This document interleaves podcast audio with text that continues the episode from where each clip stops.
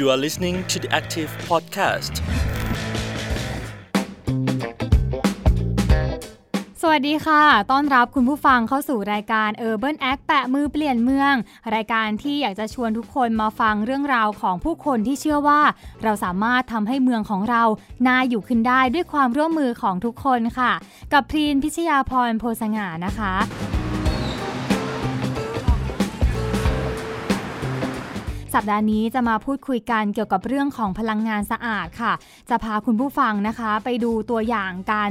สร้างโซลาเซลล์ บนพื้นที่เกาะแห่งหนึ่งในจังหวัดพังงา จนเกิดเป็นโครงการที่มีชื่อว่าเกาะพลังงานสะอาดค่ะ แล้วก็จะมาพูดคุยกันแบบเอ็กซ์คลูซีฟสุดๆนะคะ กับคุณอเล็กซ์เลนเดลที่เรียกว่าเป็นนักแสดงที่ให้ความสนใจเรื่องของการอนุรักษ์สิ่งแวดล้อมเป็นอย่างมาก เดี๋ยวจะมาคุยกันค่ะว่าเรื่องนี้สำคัญยังไง แล้วก็พลังของการร่วมมือในการสร้างโซลาเซลล์หรือว่าการผลักดันพลังงานสะอาดแบบนี้ จะมีส่วนช่วย ให้เกิดการใช้พลังงานหมุนเวียนได้มากน้อยแค่ไหนนะคะ กับ d ดียทีพอดแคสต์ที่มีชื่อตอนว่า ปล่อยพลังไฟฟ้าจากโซลาเซลล์ค่ะ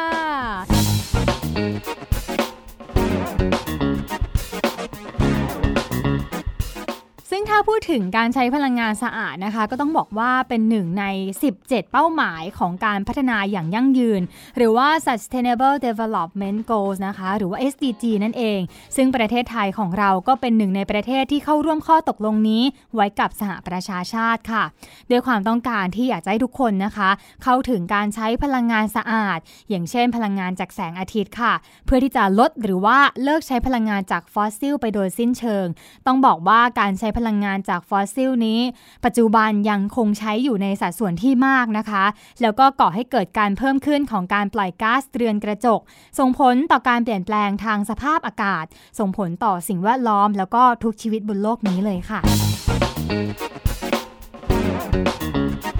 แต่ก็ต้องบอกตามตรงนะคะว่าการลงทุนเรื่องพลังงานสะอาดก็ต้องใช้ต้นทุนไม่น้อยค่ะ เป็นเรื่องที่ไม่ง่ายนัก แต่แน่นอนว่าคุ้มค่าต่อการลงทุน ถ้าเกิดว่าเรามีการส่งเสริมเรื่องนี้กันมากขึ้น ไม่ว่าจะเป็นภาครัฐเอกชน หรือว่าภาคส่วนต่างๆ ในสังคมค่ะ แล้ววันนี้ทิงก็อยากจะให้ทุกคนได้มา ลองดูกันนะคะว่าที่จังหวัดพังงานี้มีอะไรน่าสนใจกันบ้างค่ะ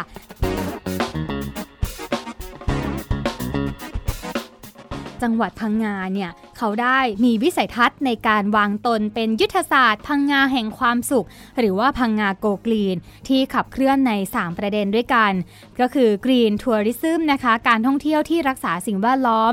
กรีนเอเนจีการอนุรักษ์พลังงาน โดยการส่งเสริมพลังงานหมุนเวียน 100%ค่ะ แล้วก็สุดท้ายคือกรีนฟู้ดนะคะ เป็นแหล่งอาหารปลอดภัยให้กับพื้นที่ภาคใต้ของเราค่ะ เพื่อที่จะขับเคลื่อนไปสู่เป้าหมายพังงาโกกรีนนะคะ เกาะพลังงานสะอาดจึงเกิดขึ้น ภายใต้โครงการส่งเสริมการมีส่วนร่วม และพัฒนาเครือข่ายพลังงานชุมชน ในพื้นที่เกาะเพื่อการพึ่งพาตัวเองอย่างยั่งยืนค่ะ โดยสถาบันอาสมศิลป์นะคะ ร่วมกับสำนักงานคณะกรรมการกำกับกิจการพลังงานหรือว่ากกพนะคะ ก็ได้เข้าไปสนับสนุนให้พื้นที่เกาะยาวน้อยเกาะยาวใหญ่ของเรานะคะ มีการติดตั้งโซลาเซลล์มากขึ้นค่ะ ส่งเสริมให้มีพลังงานไฟฟ้าทางเลือกใหม่นะคะ สร้างเครือข่ายพลังงานชุมชนที่ยั่งยืนด้วยค่ะ จริงๆเนี่ย พื้นที่นี้เองก็มีความตื่นตัวอย่างมากค่ะ เพราะว่าเขาได้มีการรวมกลุ่มกันนะคะ เป็นวิสาหกิจชุมชน ที่มีชื่อว่าดูอิงเกาะยาวนะคะ เครือข่ายช่างชุมชนด้านโซลาร์เซลล์โดยเฉพาะเลยค่ะ เดิมทีเขาก็พยายามที่จะติดตั้งโซลาร์เซลล์นะคะ แล้วก็จัดกิจกรรมเวิร์กช็อปให้กับคนบนเกาะด้วย เพราะว่าหากจะเดินทางเข้ามาในพื้นที่แผ่นดินใหญ่ในจังหวัดพังงาเนี่ยก็ต้องใช้ต้นทุนนะคะ ถ้าเกิดว่ามีการส่งเสริมภายในเกาะเองก็จะขยายความรู้เรื่องนี้ไปได้มาก แต่ว่าเมื่อโครงการเกาะพลังงานสะอาด หรือว่าโครงการของสถาบันอาสมศิลป์กกพเข้าไปเนี่ยค่ะ ชาวบ้านหรือว่าชาวเกาะยาวน้อยเกาะยาวใหญ่เนี่ยอยากจะให้มีพื้นที่ 5 แห่งในการได้รับการสนับสนุนจากโครงการนี้ ก็ได้แก่ศูนย์ DSI โรงเรียนเกาะยาววิทยาค่ะ ที่นี่นะคะก็เป็นอาคารศูนย์วัฒนธรรม และการท่องเที่ยวของชุมชน อยู่บนเกาะยาวน้อยค่ะ เป็นจุดที่ใครๆก็สามารถเข้ามาชมได้นะคะเป็นพื้นที่ศูนย์วัฒนธรรม นักท่องเที่ยวเองอาจจะมาเรียนรู้เรื่องประวัติศาสตร์ ประวัติความเป็นมาของเกาะยาวน้อยอยู่แล้วนะคะ แล้วก็ยังสามารถที่จะดูงานในเรื่องของการผลิตโซลาร์เซลล์ด้วย และโซลาร์เซลล์ตรงนี้ก็จะผลิตพลังงานไฟฟ้า ในการบริหารจัดการในพื้นที่ศูนย์ DSI โรงเรียนเกาะยาววิทยาแห่งนี้ด้วยนั่นเองค่ะ ก็เรียกว่าเป็นพื้นที่ส่วนกลางของชุมชนที่สามารถพึ่งพาเรื่องไฟฟ้าด้วยตัวเองได้นะคะ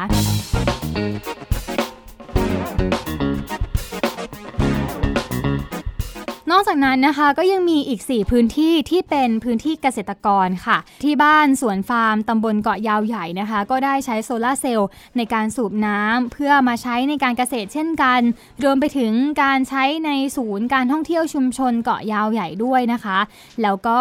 ถิ่นเกาะยาว Solar and Farm นะคะ นี่ก็เป็นอีกที่หนึ่งค่ะ ที่ใช้มาสูบน้ำส่วนใหญ่เนี่ยก็จะใช้ในการสูบน้ำนั่นแหละนะคะ แล้วก็นำมา ผลิตไฟฟ้าสำหรับการบริหารจัดการที่ศูนย์วิสาหกิจชุมชน ดูอิงเกาะยาวค่ะ ใครที่อยากจะไปดูงานนะคะ ก็ไปดูได้ที่นี่ แล้วก็ยังใช้ไฟจากโซลาเซลล์ให้เห็นกันชัดๆเลยค่ะ มีอีกที่หนึ่งนะคะที่น่าสนใจก็คือร้านสาลากาแฟตำบลเกาะยาวน้อยนะคะ เรียกว่าเป็นร้านที่มี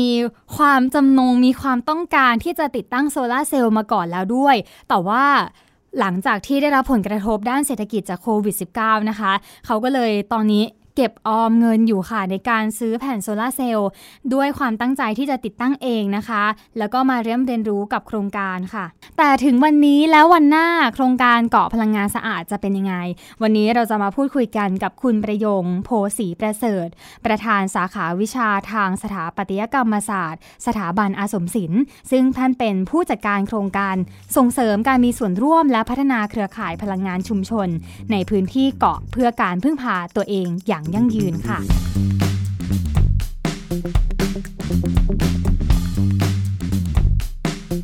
สวัสดีค่ะ อาจารย์ประยง สวัสดีครับ การมีพลังงานสะอาด พลังงานยั่งยืนตอบโจทย์ชีวิต ชาวบ้านในวันนี้ยังไงบ้างคะก็มุมมมองของอันนึงก็คือเขาบอกว่า จริงๆที่นี่มันมีปัญหาของพลังงานไม่เสถียรค่ะ เพราะฉะนั้นไอโซลาเซลล์เนี่ยมันตอบเรื่อง ว่าจริงๆ ถ้าเกิดโลกภายนอกตัดขาดเขาถ้าไฟฟ้าจากภูเก็ตมันถูกตัด เขาเคยมีกรณีไฟดับอยู่ห้าวันบอกไอโซลาเซลล์เนี่ยจะเป็นคำตอบที่ทำให้เขาเนี่ย คือหมายความว่ามันยังพึ่งพาตัวเองได้อยู่เพราะฉะนั้นเขาก็อยากเห็นในโซลาเซลล์เนี่ยมีมีมากขึ้นในเกาะ แล้วก็อีกอันหนึ่งที่เขาสะท้อนก็คือว่า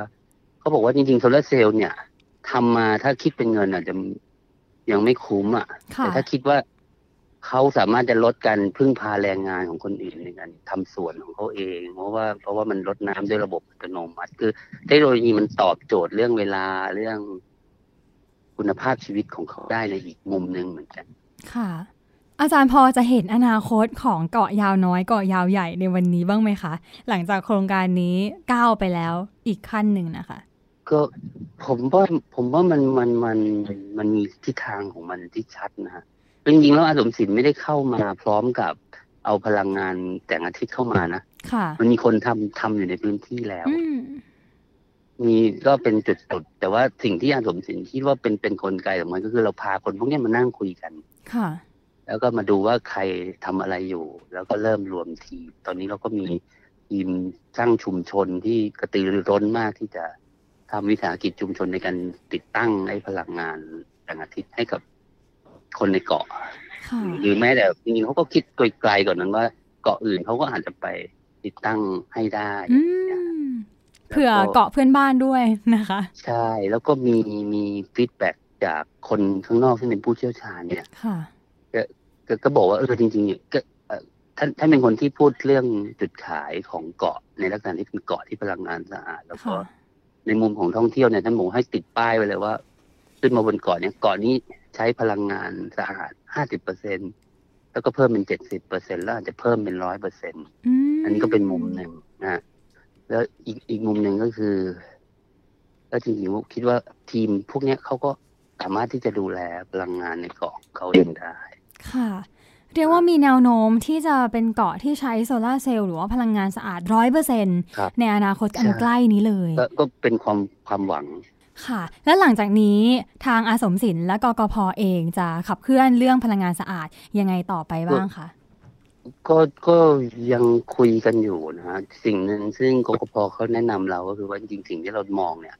มันไม่ใช่เรื่องพลังงานที่แยกตัวออกมา มันเป็นเรื่องของ ของการมองอย่างเป็นองค์รวมเป็นเรื่องของบูรณาการทั้งคือพูดง่ายว่าเราเอาเทคโนโลยีมารับใช้วิถีชีวิตของชุมชนได้อย่างไร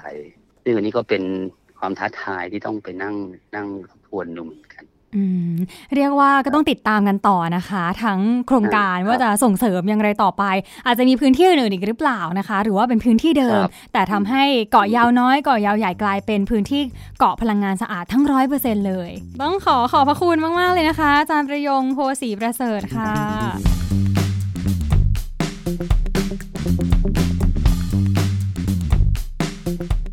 เรียกว่าชาวพังงาเขาเข้มแข็งมาก ๆ เลยนะคะ แล้วก็มีความมุ่งมั่นตั้งใจจริง ๆ ที่จะทำให้เป็นพังงาโกกรีน ตามยุทธศาสตร์ที่ตั้งเอาไว้นะคะ ซึ่งนอกเหนือจากเกาะยาวน้อยเกาะยาวใหญ่นะคะพี่ยังมีโอกาสได้ไปที่เกาะพระทองค่ะ ที่นั่นเองนะคะ ก็เป็นต้นแบบของ Eco Village นะคะ เป็นรีสอร์ทที่ใช้พลังงานแสงอาทิตย์ร้อยเปอร์เซ็นต์ค่ะ แล้วก็มีการทำเกษตรผสมผสาน ที่เอื้อต่อการอนุรักษ์ทรัพยากรธรรมชาติด้วย โอ้โห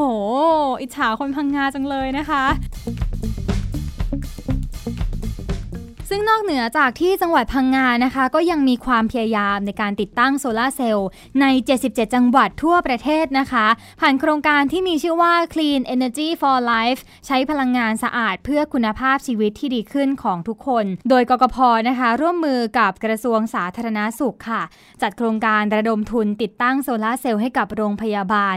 77 โรงพยาบาลทั่วประเทศนะคะ เป็นอีกพื้นที่สำคัญนะคะ แล้วก็เป็นพื้นที่ต้นแบบในการใช้พลังงานทางเลือกแบบนี้ด้วย ซึ่งโครงการนี้นะคะ ต้องบอกว่าเริ่มมาตั้งแต่ปีที่แล้วแล้วในช่วงปลายปีเดือนตุลาคมนะคะ จนถึงเดือนสิงหาคมปีนี้ค่ะ ก็มีผู้ที่บริจาคเงินร่วมทุนจำนวนมาก หลายล้านเลยทีเดียวค่ะ แล้วก็นำไปสู่การริเริ่มในการติดตั้งโซลาร์เซลล์ในหลาย ๆ โรงพยาบาลแล้ว อย่างเช่นที่โรงพยาบาลจันนะจังหวัดสงขลานะคะ ซึ่งคนหนึ่งที่เป็นหัวเรี่ยวหัวแรงนะคะ ในการกระจายองค์ความรู้แล้วก็สร้าง awareness ให้กับสังคมโดยใช้ความเป็น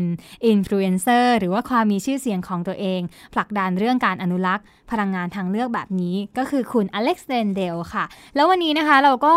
ได้มีโอกาสสัมภาษณ์พิเศษ คุณอเล็กซ์เรนเดลถึงการที่เข้าไปเป็นส่วนหนึ่งของโครงการ Clean Energy for Life นะคะ คุณอเล็กได้ลงพื้นที่ไปในหลาย ๆ แห่งเลยค่ะ เพื่อไปดูเห็นกับตานะคะ แล้วก็พูดคุยกับผู้อำนวยการโรงพยาบาลต่าง ๆ ค่ะว่า หลังจากที่ติดโซลาร์เซลล์ไปแล้วได้ประโยชน์อะไรบ้าง รวมถึงตัวของคุณอเล็กซ์เอง ในฐานะที่เป็นนักแสดงที่สนใจเรื่องของพลังงานสะอาด เขาจะมีแนวทางมีวิธีการที่จะผลักดันเรื่องนี้ให้กลายเป็นเรื่องที่สำคัญของทุกคนต่อไปได้ยังไงบ้างนะคะ ลองไปฟังกันค่ะ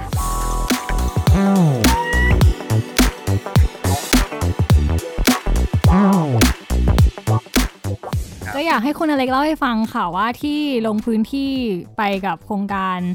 ในเรื่องของกกพที่ไปทำ solar power อย่างเงี้ยค่ะ ไปที่ไหนบ้างครับ แล้วก็เป็นยังไงบ้างคะมันก็เป็นประสบการณ์แรก ๆของเรา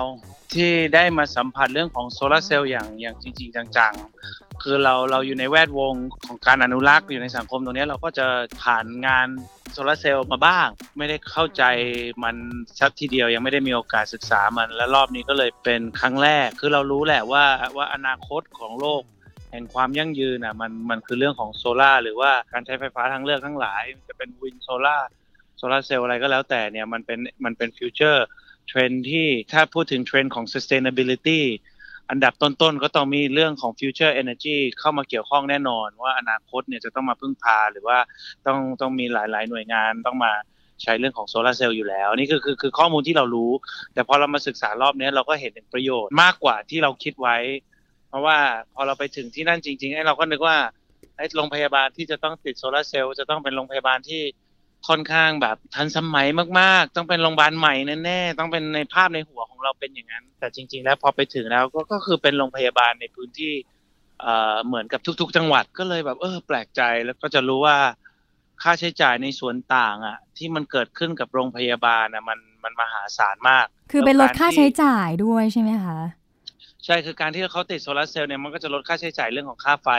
ซึ่งมันหลักแสนหลายแสน ผมจำตัวเลขชัดๆไม่ได้ แต่ว่าหลักแสนสำหรับโรงพยาบาลที่เนี่ย ผมก็ก็เชื่อว่ามันเป็นคอสที่ค่อนข้างที่จะสูงค่ะแล้วการที่เอาคอสตรงนั้นนะสามารถที่จะไปพัฒนาในส่วนอื่นได้ พัฒนาการเป็นอยู่ของคนไข้ได้ พัฒนาอุปกรณ์ทางแพทย์ได้เอ่อสามารถที่จะซื้อเครื่องปั๊มหัวใจหรือเครื่องมือทางแพทย์ที่ราคาสูงสูงๆมาอยู่ที่โรงพยาบาล แล้วก็เลยรู้สึกว่าเออมันก็เป็นโปรเจกต์ที่น่าสนับสนุนในความรู้สึกผมอะครับ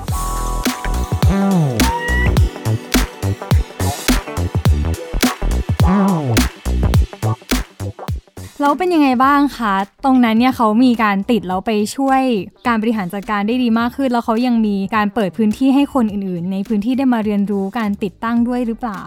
เท่าที่เขาเล่ามาก็คือการติดตั้งตรงนั้นนะมันมาจากกลุ่ม volunteer ค่ะก็เพราะฉะนั้นมันก็สามารถทำเป็นเป็น activity เหมือน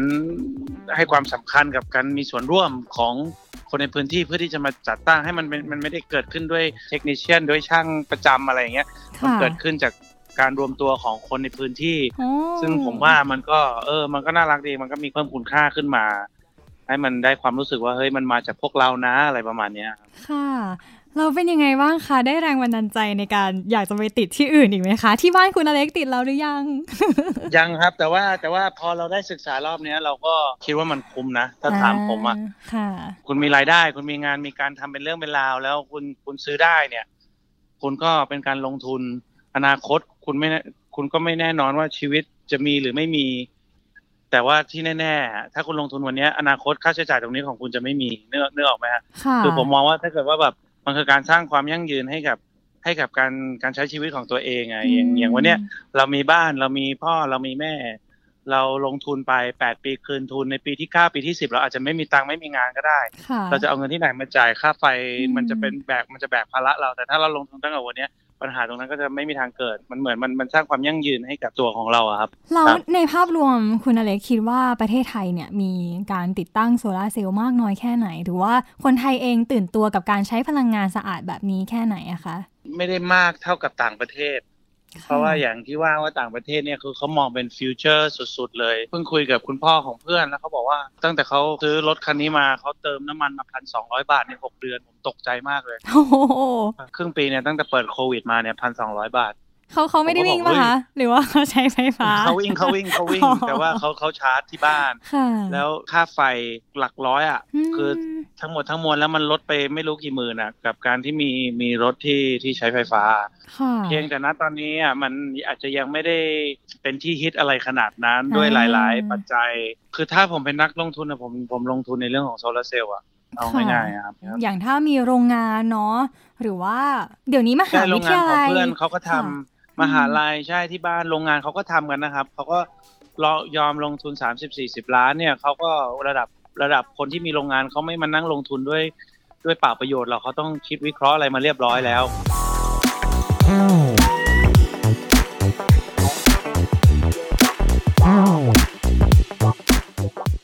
อย่างเรื่องการที่หันมาใช้ solar power มันก็เหมือนกับเป็นการ save การใช้พลังงาน ที่มาจากเอ่อถ่านหินหรือว่าพลังงานอื่น ๆ ที่อาจจะส่งผลกระทบเนาะเหมือนกับว่าหันมาใช้พลังงานสะอาดมากขึ้นนะคะ ทีนี้พี่เลยอยากครับทราบว่าการที่มาส่งเสริมเรื่องพลังงานยั่งยืน มันเชื่อมโยงกับการอนุรักษ์โลกหรือว่า Save the Earth ในแนวทางอนุรักษ์ที่คุณอเล็กได้ทำมาอย่างไงบ้างอะคะผมมองว่าในการอนุรักษ์ทุก ๆ ปัจจัยอะมันมันเชื่อมต่อกันหมดครับ เพียงแต่ว่า แต่ละคนจะมีความสนใจที่ไม่เหมือนกัน อย่างผมเนี่ยผมก็จะสนใจในเรื่องของป่าเรื่องของทะเลซะซะส่วนมากงานของผมก็จะเป็นไปทางนั้นค่ะแต่ว่าในเวลาเดียวกันอะ ความยั่งยืนมันไม่ใช่ได้มันไม่ใช่แค่เรื่องของป่าของทะเล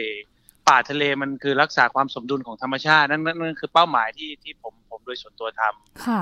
แต่ความสมดุลตรงเนี้ยมันก็อยู่ที่การใช้ทรัพยากรเหมือนกัน การที่เราไม่ใช้ทรัพยากรและหันมาใช้พวกแบบโซลาร์เซลล์ซึ่งเป็นพลังงานทางเลือกเนี่ยมันก็ทำให้เราเรามีความยั่งยืนทางด้านทรัพยากร ซึ่งนอกจากนั้นเนี่ยมันถ้าเกิดว่าเราดูใน SDG Sustainable Development Goal อะมันจะมี 17 ข้อใช่ไหมครับค่ะมันจะมีเรื่องของ life below water life on land อะอันเนี้ยเป็นสิ่งที่ผมผมถนัดแต่ว่า clean energy ก็คือหนึ่งในนั้น เพราะว่าค่ะ clean energy มันก็มันก็เป็นส่วนหนึ่ง นอกจากว่ามันจะสร้างความยั่งยืนในในเรื่องของทรัพยากร fossil fuel ก็ใช้น้อยลง ในเวลาเดียวกันมันก็สร้างความยั่งยืนให้กับการเป็นอยู่ของคน แล้วก็เศรษฐกิจในพื้นที่ อย่างที่โรงพยาบาลที่เราลงไปเนี่ยเขาได้เซฟเงินขนาดนั้นอะแล้วเขาได้มันก็ต้องช่วยในทางด้านเศรษฐกิจของคนที่อยู่ในในบริเวณนั้นเหมือนกัน แล้วลองคิดภาพถ้าเกิดว่าหนึ่งหมู่บ้านเนี่ยทุก ๆ บ้านอยู่ๆเปลี่ยนมา เป็นโซลาร์เซลล์หมดเลย ผมก็มองว่ามันก็น่าจะส่งเสริมทางการเป็นอยู่แล้วก็ทางเศรษฐกิจในในสังคมตรงนั้นด้วยค่ะถูกไหมครับเพราะฉะนั้นการติดโซลาร์เซลล์มันเป็นจุดเริ่มต้นที่จะนำไปสู่เบนฟิตอะไรอีกอีกหลายๆแบบในมุมมองของผมอะครับอืมแต่การที่ได้ลงไปในทริปที่ผ่านมาได้เรียนรู้เรื่องการติดตั้งพลังงานทางเลือกแบบเนี้ยค่ะ คุณอเล็กมีแนวทางในการขยายผลหรือว่าสานต่อแนวคิดนี้ในแบบของตัวเองยังไงบ้างไหมคะ กลายเป็นว่ามีมีความชอบในทางด้านนี้มากขึ้น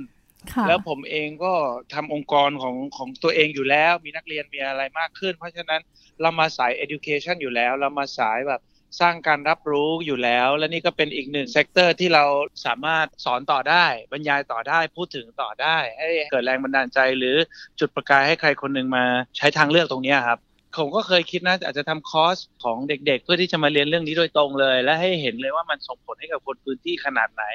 local economy หรือว่า local community จะ benefit จากการติดโซลาร์เซลล์ในทิศทางไหนได้บ้าง เพราะว่าการทำงานเรื่องของความยั่งยืนเนี่ยคุณต้องเข้าใจภาพรวมอะมันไม่ใช่แค่ area หนึ่งที่ไปโฟกัส แล้วก็จบอะมันต้องมันเป็นเรื่องของอืม management มากกว่าค่ะสิ่งที่ผมทำมันเป็นเรื่องของสิ่งแวดล้อมศึกษา หรือว่าแปลตรงๆก็ environmental education environmental education มันไม่ได้ไป มันอย่างอย่างถ้าเกิดเราจะไปอนุรักษ์พยูนมันไม่ได้ไปอยู่ที่ว่าพยูนใช้กินนมแบบไหนดื่มนมแบบไหนไม่ใช่ แต่ว่ามันเป็นการว่าเฮ้ยทั้งบริเวณทุกสิ่งทุกอย่างที่อยู่รอบตัวนั้นน่ะ มันต้องอำนวยกันหมด ถ้าจะอนุรักษ์พยูนจริงๆนึกออกไหมครับมันต้องมันต้องเข้าใจองค์รวม ต้องเข้าใจภาพรวมครับ ค่ะ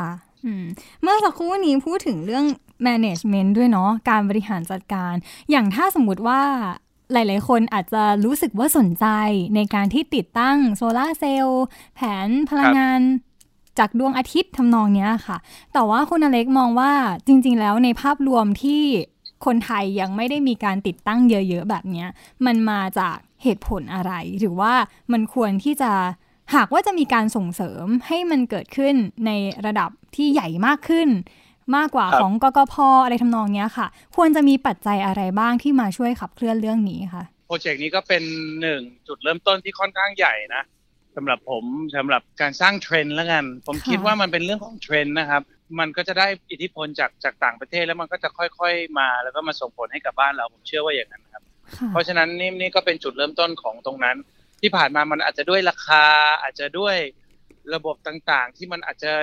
ยังไม่เท่ากับวันนี้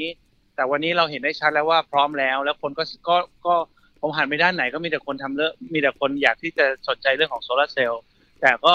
กว่าเราจะลงทุนขนาดนั้นกว่าเราจะตัดสินใจขนาดนั้นมันก็ต้องหลาย ๆ ปัจจัยเหมือนกันนะแล้วผมก็คิดว่ามันจะค่อยๆ ไปใน direction ที่วันหนึ่งทุกบ้านจะต้องมีอะครับ อืม สุดท้ายค่ะ อยากจะให้ฝากอะไรสักเล็กน้อย ครับผมก็อยากจะเชิญชวนทุกคนนะครับมันเป็นโปรเจกต์คือเราก็ทำงาน เรื่องสิ่งแวดล้อมค่อนข้างที่จะเยอะและเห็นโปรเจกต์หลาย ๆ โปรเจกต์แต่ต้องบอกตามตรงว่าโปรเจกต์รอบเนี้ยเรารู้สึกดี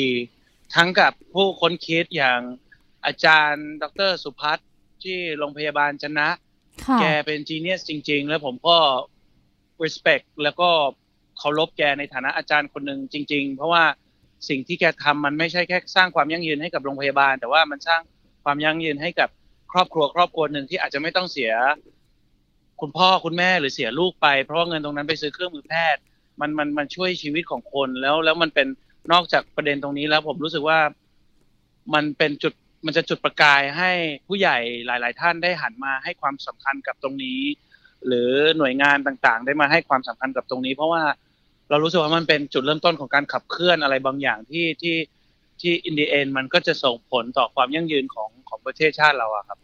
ค่ะ ขอขอบคุณคุณอเล็กซ์มาก ๆ เลยนะคะ ที่มาแลกเปลี่ยนเรื่องของโซลาร์พาวเวด้วยอควาร์มยินดีครับผมพลังงานสะอาดค่ะ แล้วก็หวังว่าในโอกาสหน้าจะได้มาพูดคุยกันในเรื่องของการอนุรักษ์ด้านอื่น ๆ ด้วยนะคะ ครับผม ขอบคุณได้ค่ะเลยครับผม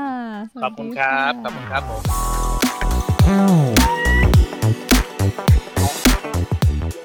สำหรับคุณผู้ฟังนะคะ ที่อยากจะเป็นส่วนหนึ่งของโครงการ Clean Energy for Life นะคะ ร่วมระดมทุนด้วยกัน ก็สามารถที่จะมาร่วมสร้างการเรียนรู้ผ่านการติดตั้งโซลาร์เซลล์ให้กับโรงพยาบาลนำร่องทั้ง 15 แห่ง และกระจายไปทั่วประเทศทั้ง 77 จังหวัดนะคะ ผ่านการระดมทุนในบัญชีธนาคารกรุงไทย สาขากระทรวงสาธารณาสุข มูลนิธิแพทย์ชนบทเพื่อไฟจากฟ้าเลขที่ 142ขีด0ขีด28 997ขีด7นะคะ หรือว่าติดตามรายละเอียดเพิ่มเติมได้ทางเว็บไซต์ cleanenergyforlife.net ค่ะเรียกว่าเรื่องของพลังงานทดแทน พลังงานทางเลือกหรือว่าพลังงานสะอาดในทุกวันนี้นะคะ ก็เป็นเรื่องที่หลาย ๆ คนให้ความสำคัญแล้วก็ให้ความสนใจมาก ๆ เลย ก็หวังนะคะว่าจะนำไปสู่การติดตั้งหรือว่าการหาวิธีในการพึ่งพาพลังงานไฟฟ้าด้วยตัวเองได้มากขึ้นนะคะ ซึ่ง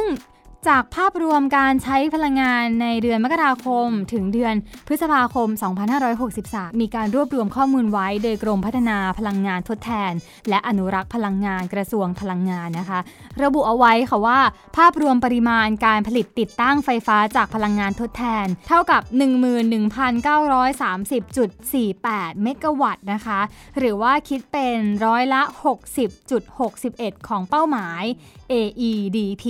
2015 นะคะ ก็คือเป้าหมายในการผลักดันให้เกิดพลังงานทดแทนมากขึ้นนั่นเองนะคะ ก็เรียกว่ามีการใช้ไฟฟ้าจากพลังงานทดแทนเพิ่มขึ้นอีก